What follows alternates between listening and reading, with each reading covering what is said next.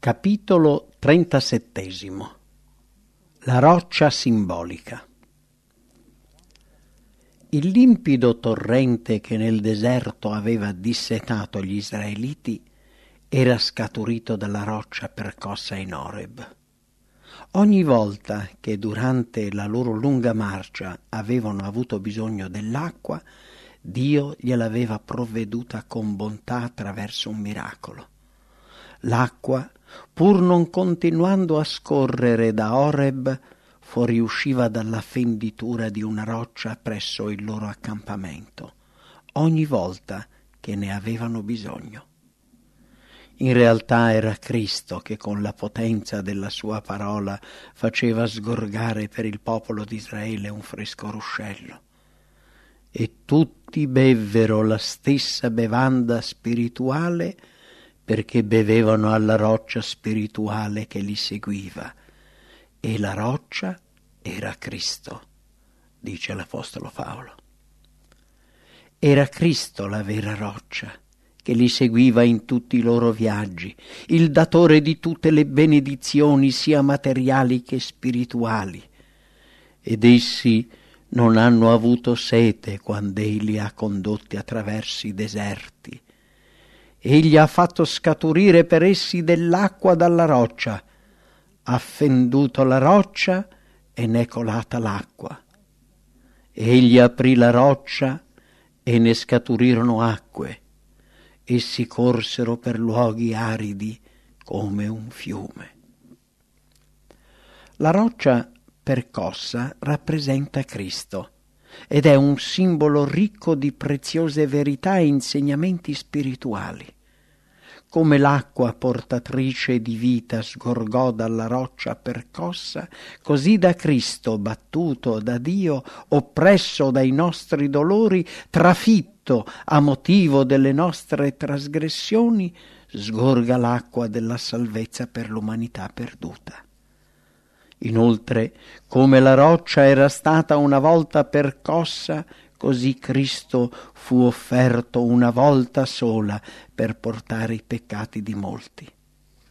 Il nostro Salvatore non dovrà essere sacrificato una seconda volta, una è necessaria per coloro che esprimono in preghiera il loro sincero pentimento ricercando nel nome di Gesù le benedizioni che la sua grazia può elargire. Tale preghiera presenterà al Signore degli eserciti le ferite di Gesù, facendo nuovamente sgorgare il sangue datore di vita, simbolizzato dal limpido ruscello che scorreva per il popolo di Israele. Quando gli israeliti si stabilirono in Canaan, celebrarono il miracolo dell'acqua scaturita dalla roccia con manifestazioni di gioia. Al tempo di Cristo questa celebrazione si era trasformata in una cerimonia grandiosa, tenuta in occasione della festa dei tabernacoli, quando gli israeliti provenivano da tutto il paese per riunirsi a Gerusalemme. In ognuno dei sette giorni di festa i sacerdoti, accompagnati dalla musica e dai cori dei leviti, si recavano alla sorgente di Siloe per attingere l'acqua in vasi d'oro. Mentre venivano innalzate con giubilo le strofe di questo cantico, voi attingerete con gioia l'acqua dalle fonti della salvezza, una lunga processione composta da tutti coloro che potevano avvicinarsi alla sorgente per di- dissetarsi li seguiva. L'acqua, raccolta dai sacerdoti, veniva portata al tempio tra squilli di tromba e al canto di questo inno solenne. I nostri passi si sono fermati entro le tue porte, o Gerusalemme mentre si elevavano inni di lode e il popolo si univa in un coro di trionfo al suono di strumenti musicali e di trombe squillanti. L'acqua di Siloe veniva versata sull'altare dei sacrifici. Il Salvatore si servì di questo servizio simbolico per rivolgere l'attenzione del popolo verso le benedizioni che egli offriva loro. Nell'ultimo giorno, il gran giorno della festa, Egli tuonò lungo i cortili del tempio dicendo Se alcuno ha sete, venga a me e beva. Chi crede in me, come ha detto la scrittura, fiumi d'acqua viva sgorgeranno dal suo seno. Or disse questo dello Spirito, commenta l'Evangelista, che doveano ricevere quelli che crederebbero in lui. Quell'acqua rinfrescante che si riversava sulla terra cocente e desolata, facendola fiorire e dando vita agli spossati, simbolizza la grazia divina che solo Cristo, l'acqua vivificante che purifica, rinfresca e rinvigorisce l'animo può dare. Colui che è unito a Cristo diviene una fonte perenne di grazia e di forza Gesù ha cura della vita di coloro che sensibili al suo amore lo cercano sinceramente, illumina la loro strada e con il suo amore farà nascere in loro frutti di bontà che li porteranno alla vita eterna. Tale flusso di vita non solo benedice colui dal quale esso sgorga, ma attraverso opere e azioni di giustizia ristora chi intorno a lui è assetato.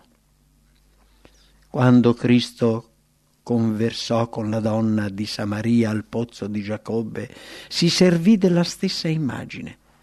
Chi beve dell'acqua che io gli darò non avrà mai più sete. Anzi, l'acqua che io gli darò diventerà per lui una fonte d'acqua che scaturisce in vita eterna. La roccia e l'acqua vive sono simbolo della stessa persona, Cristo. Questa espressiva e consolante immagine è riportata più volte nelle pagine della scrittura. Vari secoli prima dell'avvento di Cristo, Mosè lo chiamò rocca della salvezza di Israele. E il salmista lo esaltò chiamandolo mia rocca e mio redentore la rocca della mia forza, la rocca che è troppo alta per me, una rocca, una dimora ove io possa sempre rifugiarmi, la mia rupe e la mia fortezza, la rocca del mio cuore, la rocca in cui mi rifugio. Davide, in un suo salmo, raffigura la grazia divina con fresche acque che scorrono lungo i verdi pascoli dove il pastore celeste guida le sue pecore e aggiunge li abbeveri al torrente delle tue delizie, poiché in te è la fonte della vita. Il sapiente inoltre dichiara la fonte di sapienza è un rivo che scorre perennemente per Geremia Cristo è la sorgente d'acqua viva e per Zaccaria una fonte aperta per il peccato e per l'impurità. Isaia lo descrive come la roccia dei secoli e l'ombra d'una gran roccia in una terra desolata. Descrive inoltre questa preziosa promessa con forti tinte per ricordare il limpido ruscello che sgorgò per il popolo d'Israele. I miseri e poveri cercano acqua e non ve n'è. La loro lingua è secca dalla sete. Io l'Eterno li esaudirò. Io, l'Iddio d'Israele, non li abbandonerò. Io spanderò dell'acqua sul suolo assetato e dei ruscelli sulla terra arida. Delle acque sgorgeranno nel deserto e dei torrenti nella solitudine. Infine il profeta rivolge questo invito. O voi tutti che siete assetati, venite alle acque. Lo stesso invito riecheggia nelle ultime pagine della sacra parola dal fiume dell'acqua della vita, limpido come cristallo, che sgorga dal trono di Dio e dell'agnello, è rivolta agli uomini di tutti i tempi questo invito. Chi vuole, prenda in dono dell'acqua della vita. Poco prima che le schiere degli israeliti raggiungessero Cades, quel limpido ruscello che per così tanti anni era sgorgato accanto al loro accampamento si seccò. Dio voleva così mettere alla prova gli israeliti per vedere se essi avrebbero fidato nella sua provvidenza o se si sarebbero dimostrati increduli come i loro padri. Davanti a loro si profilavano le colline di Canaan. Ancora pochi giorni di marcia e avrebbero raggiunto i confini della terra promessa. Erano piuttosto vicini a Edom, la terra che apparteneva ai discendenti di Esaù e che essi avrebbero dovuto attraversare per raggiungere la terra di Canaan, quando Mosè ricevette quest'ordine. Volgetevi verso settentrione e dà quest'ordine al popolo. Voi state per passare i confini dei figliuoli d'Esaù, vostri fratelli, che dimorano in Seir, ed essi avranno paura di voi comprerete da loro a danaro contante le vettovaglie che mangerete e comprerete pure da loro con tanto denaro l'acqua che berrete. Tali direttive avrebbero dovuto essere sufficienti per spiegare loro il motivo dell'interruzione della fornitura di acqua. Gli israeliti stavano infatti per passare attraverso un paese fertile e irrigato per arrivare rapidamente alla terra di Canaan. Dio aveva promesso che durante il loro passaggio attraverso Edom nessuno li avrebbe molestati ed essi avrebbero avuto la possibilità di procurarsi cibo e acqua sufficienti per tutti. L'interruzione del flusso miracoloso di acqua avrebbe dovuto essere motivo di allegrezza. Annunciava infatti che le lunghe marce attraverso il deserto erano finite se gli israeliti non si fossero fatti condizionare dagli increduli, lo avrebbero capito. Ma ora, quella che avrebbe dovuto essere una prova dell'adempimento della promessa di Dio divenne motivo di dubbio e di lamentele. Sembrava che il popolo avesse abbandonato la speranza dell'aiuto di Dio per entrare in possesso della terra di Canaan e alzava la voce per chiedere le benedizioni ricevute nel deserto. Gli israeliti dovevano dimostrare di credere nella promessa divina prima che Dio permettesse loro di entrare nella terra di Canaan. L'acqua che cessò di scorrere prima che essi potessero raggiungere Edom era l'occasione per dimostrare di poter camminare per un po' di tempo per fede. Ma le prime prove suscitarono quello stesso spirito turbolento e ingrato che aveva animato i loro padri. Non appena nell'accampamento echeggiarono le voci di coloro che chiedevano dell'acqua, gli israeliti dimenticarono la mano che per tanti anni aveva provveduto alle loro necessità e invece di invocare l'aiuto di Dio si lamentarono di lui e presi dalla disperazione gridarono Fossimo pur morti quando morirono i nostri fratelli davanti all'Eterno. In altre parole, avrebbero voluto essere tra coloro che furono distrutti nella ribellione di Core. La loro ira si riversò anche contro Mosè e Aronne. Perché avete menato la raunanza dell'Eterno in questo deserto per morirvi noi e il nostro bestiame? E perché ci avete fatti salire dall'Egitto per menarci in questo triste luogo? Non è un luogo dove si possa seminare, non ci sono fichi, non vigne, non melagrane e non c'è acqua. I capi di Israele si recarono alla porta del tabernacolo, dove si prostrarono fino a terra e di nuovo la gloria dell'Eterno apparve loro. E l'Eterno parlò a Mosè dicendo, Prendi il bastone, tu e tuo fratello Aronne, convocate la raunanza, e parlate a quel sasso in loro presenza, ed esso darà la sua acqua, e tu farai sgorgare per loro dell'acqua dal sasso. Mosè con il bastone di Dio in mano e Aaronne apparvero davanti al popolo. Entrambi erano ormai vecchi.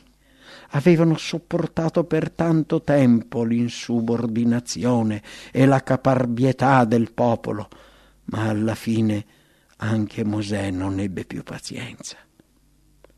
Ora ascoltate, o oh ribelli, vi faremo noi uscir dell'acqua da questo sasso, gridò. E invece di parlare alla roccia come Dio gli aveva comandato, la colpì due volte con il bastone. Nonostante l'acqua fosse uscita così abbondante da soddisfare le necessità del popolo, era stato compiuto un grave errore.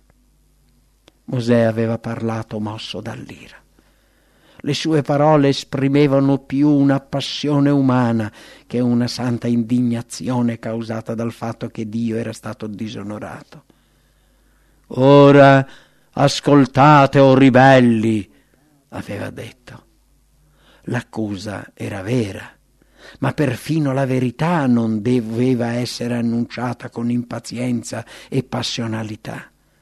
Ogni volta che Mosè aveva ricevuto da Dio l'ordine di far ricadere sugli israeliti le conseguenze della loro ribellione, lo aveva fatto con tristezza.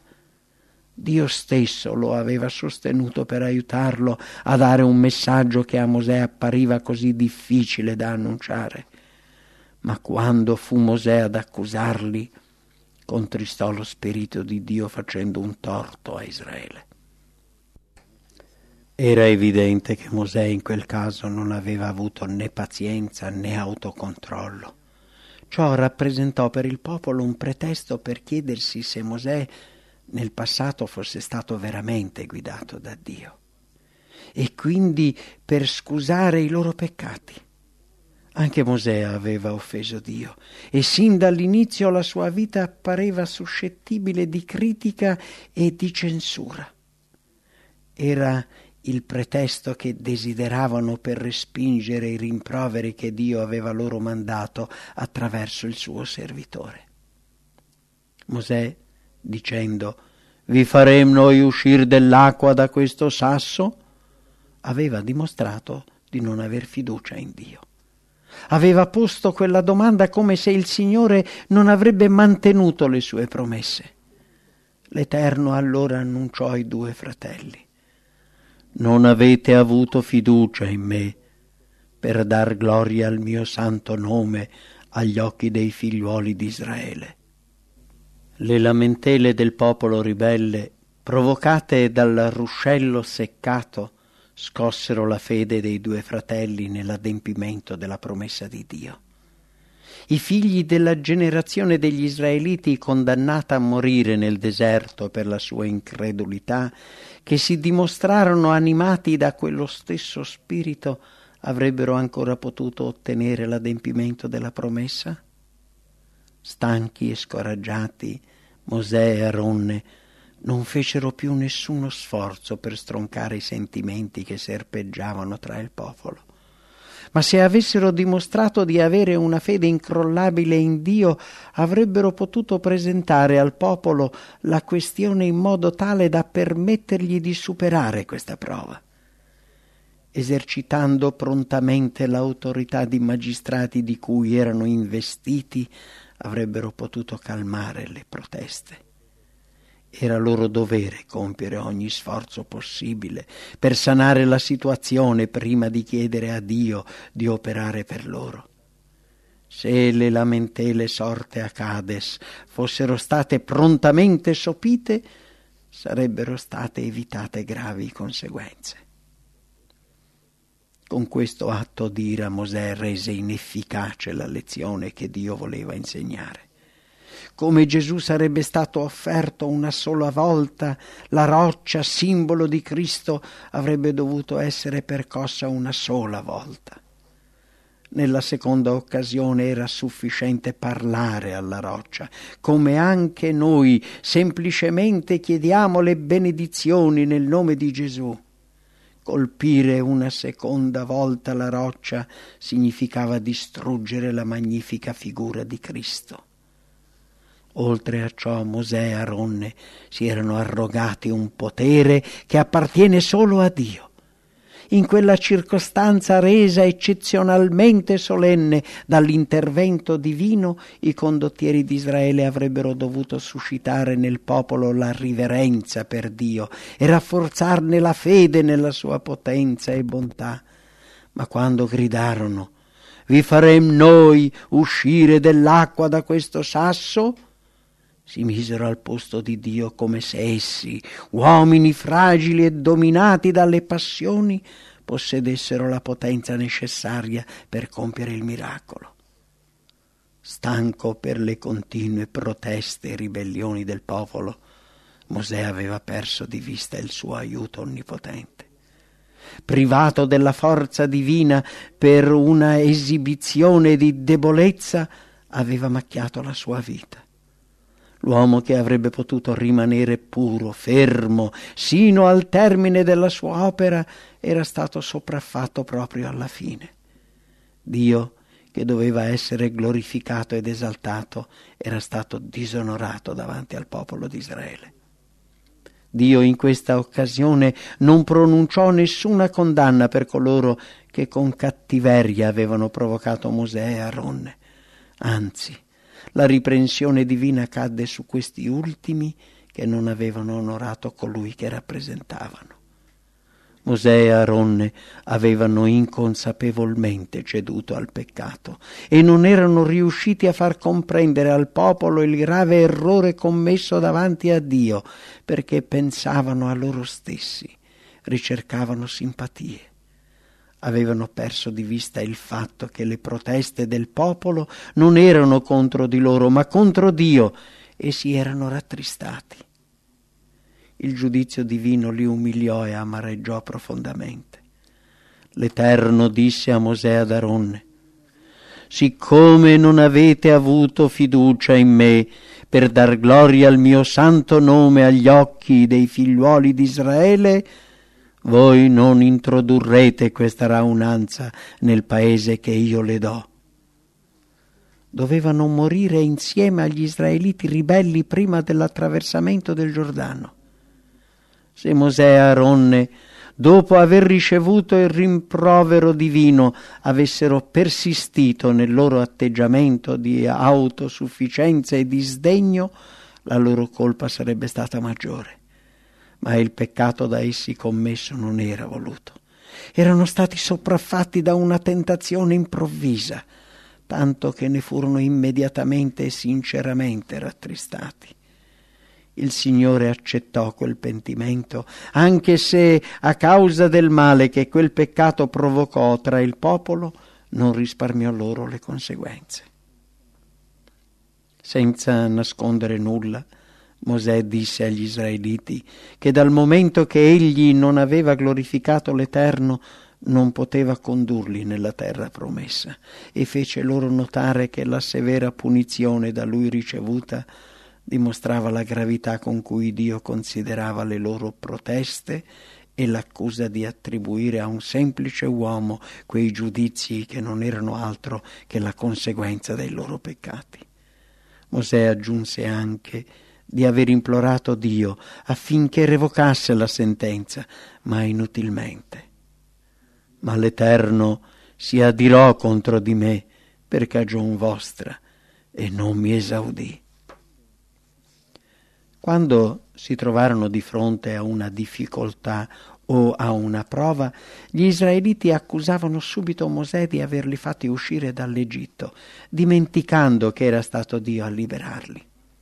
Quando, provati dalle difficoltà della lunga marcia, si ribellarono contro le loro guide, Mosè diceva I vostri mormorii sono contro Dio non io, ma Dio ha operato la vostra liberazione. Ma l'ira manifestata davanti alla roccia con le parole vi farem noi uscire dell'acqua faceva pensare che Mosè e Aronne si fossero attribuiti il compito di Dio, confermando così l'incredulità del popolo e giustificandone la protesta proibendo a Mosè di entrare nella terra promessa, il Signore voleva eliminare negli israeliti tale impressione. Ciò avrebbe inequivocabilmente dimostrato che il loro vero capo non era Mosè, ma il potente angelo del quale l'Eterno aveva detto Ecco, io mando un angelo davanti a te per proteggerti per via e per introdurti nel luogo che ho preparato. Sii guardingo in sua presenza e ubbidisci alla sua voce, poiché il mio nome è in lui. L'Eterno s'adirò contro di me per cagion vostra, aveva detto Mosè. Gli occhi di tutti gli israeliti erano rivolti verso Mosè, il cui peccato oscurava colui che lo aveva chiamato a essere condottiero di Israele. Se tale trasgressione, nota a tutto il popolo, fosse stata considerata con leggerezza, gli israeliti avrebbero potuto pensare che gli uomini altolocati, che in un momento d'ira si fossero dimostrati increduli e impazienti, avrebbero potuto essere scusati. Ma quando si seppe che Mosè e Aronne non potevano entrare in Canaan a causa dei loro peccati, il popolo comprese che Dio non fa delle particolarità e che punisce comunque il trasgressore. La storia di Israele è stata scritta per essere di insegnamento e di ammonimento per i posteri gli uomini di tutti i tempi possono così constatare che il Dio del cielo è un sovrano imparziale, che in nessun caso giustifica il peccato. Quando gli uomini pensano che Dio sia troppo buono per punire i trasgressori, si illudono. La storia biblica ci insegna infatti che Dio, per il suo amore e la sua bontà, considera il peccato fatale per la pace e la felicità dell'universo. Neanche Mosè, così integro e fedele, poté evitare le conseguenze del proprio sbaglio. Dio aveva perdonato al popolo trasgressioni veramente gravi, ma non poteva essere altrettanto indulgente con i capi egli aveva onorato Mosè al di sopra di ogni altro uomo sulla terra. Gli aveva rivelato la sua gloria e attraverso lui aveva comunicato le sue leggi al popolo di Israele. Ma proprio tutta questa grande conoscenza e questa luce di cui Mosè aveva goduto resero il suo peccato più grave. La fedeltà a Dio dimostrata nel passato non poteva cancellare un'azione malvagia maggiori sono la luce e i privilegi di cui l'uomo gode, più grave è la sua colpa e più pesante la conseguente punizione. Da un punto di vista umano, il reato di cui si era reso colpevole Mosè non era grave, anzi era una cosa da niente. Ma il salmista dice, egli parlò sconsigliatamente con le sue labbra. Se Dio considera così severamente questo apparentemente piccolo peccato del suo servitore più fedele e onorato, non lo scuserà neanche quando si manifesterà in altri. Dio disapprova l'atteggiamento di chi si esalta e censura i propri fratelli. Coloro che si cullano in tali peccati gettano il discredito sull'opera di Dio e forniscono agli scettici delle ragioni per non credere. Maggiore è la posizione occupata e maggiore l'influsso che uno esercita, più necessario diviene coltivare la pazienza e l'umiltà.